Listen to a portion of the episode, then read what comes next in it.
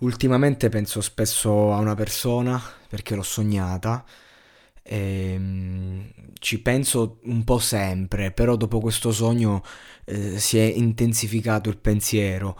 E questa persona purtroppo non la sento da un po' perché ci siamo scritti delle lettere fino a un anno fa, poi il Covid ci siamo un po' persi, io magari sto aspettando che si può riandare a trovare. E mo diciamo che mh, sto facendo i colpi, eh, sto facendo i conti, non i colpi, i colpi li sento addosso, sto facendo i conti con i miei sensi di colpa perché vorrei magari chiamare la madre, sapere come sta, però c'è una parte di me che vuole un po' preservarsi, diciamo, da cose così dolorose perché perché mi fa soffrire il pensiero e, e quindi sono qui inetto nella mia stanza e ho bisogno di parlare di questa faccenda. Quindi questo è un podcast proprio perché lo sento dentro. Eh, perché questo amico ci siamo conosciuti alle medie, io lo odiavo, lo detestavo proprio perché era proprio il classico eh, galletto un po' più grosso degli altri, più grande, che decideva un po'. Io ero sveltarello, no? mi facevo i cazzi miei, però dello stesso tempo ero presuntuoso. E lui diciamo che ci fu un'occasione in cui proprio radunò tutta la classe e cercò diciamo di umiliarmi, eh, di sottomettermi, ma io non, non mi sono sottomesso nonostante la situazione era drastica e quando sono rientrati i professori io comunque non lo infamai eh, e da quel momento in poi siamo diventati grandi amici, ma grandissimi, ci nacque del rispetto, cioè ce le siamo dette un attimo e lui era la voce grossa e io lì imparai tantissimo, fu un'esperienza pazzesca quella. Ogni volta che ho avuto a che fare, diciamo, in queste situazioni, eh, le mie reazioni hanno poi portato a una forte amicizia. Ne parlerò in un podcast a sé.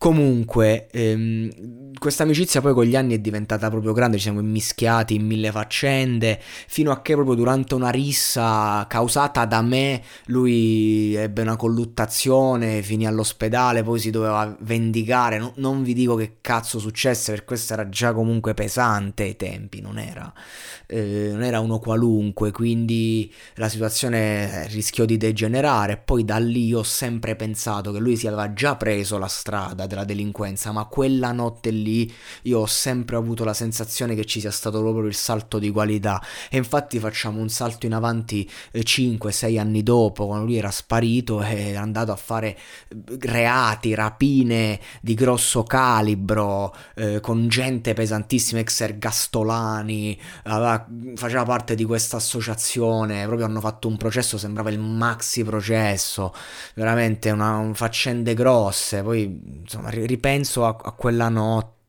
a quella rissa, lui che di risse ne aveva fatte tantissime senza mai cedere, proprio in quell'occasione eh, accadde un cazzotto volante, ne aveva dati 10, è partito sto fight, e non si sa manco da dove.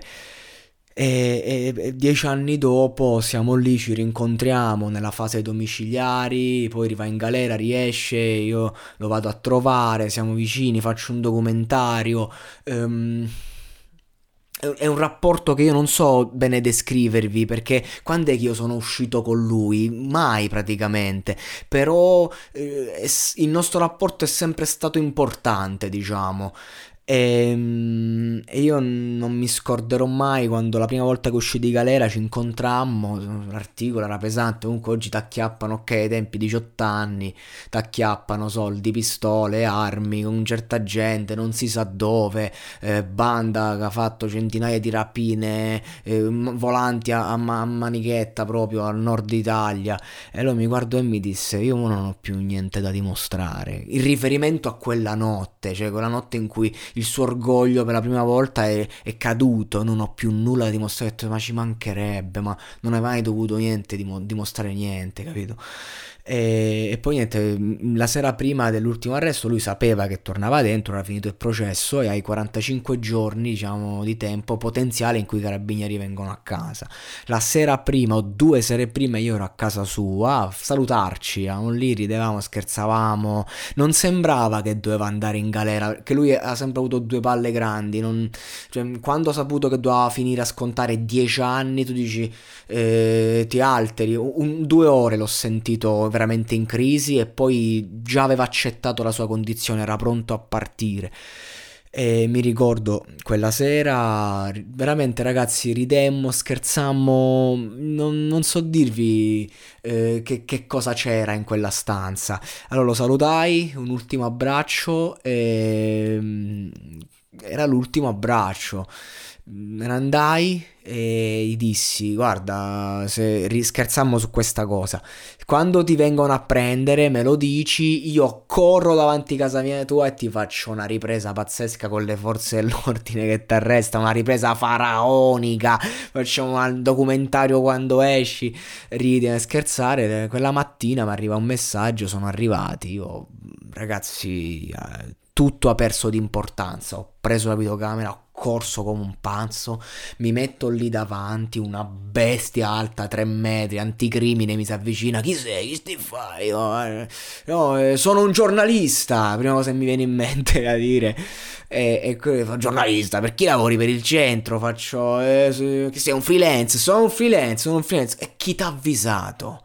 A quel momento esce lui, mi guarda con un ghigno, cioè ti stanno a portare per dieci anni, però come fai a non ridere là? Eh, certo, non ridi perché insomma ci sta la madre, poverina, a soffrire, proprio soffrire brutto. Eh, però comunque un attimo, un ghigno e io guardo quello e faccio, eh, la gente. Indicando, io vedo come a dire qualcuno mi ha avvertito. Eh, e, e, quello si, si, distrae, diciamo, io me ne, me ne vado, cioè mi lascia in pace, io me ne vado, lo guardo con la coda dell'occhio e faccio un cenno con la mano a metà e lui mi fa un cenno col volto per salutarmi. E questo è stato non l'ultimo ricordo perché poi sono andato a trovarlo in carcere, stava bene, stava bene comunque anche se stava male, magari lui non me l'avrebbe mai fatto vedere perché lui sa benissimo che quando incontri qualcuno da fuori comunque stai carico, no? L'orgoglio anche, no? È stata un'ora bellissima, gli dissi, io quel periodo stavo mezzo con una ragazza e feci la battuta tutti gli anni in cui te le sei scopate tutte, mo sono io che scopo. Fatti un sacco di risate, è stato bellissimo, è stata un'ora meravigliosa, poi ecco, eh, ci incontreremo appena possibile possibile. E niente, io sono veramente... Mi dispiace.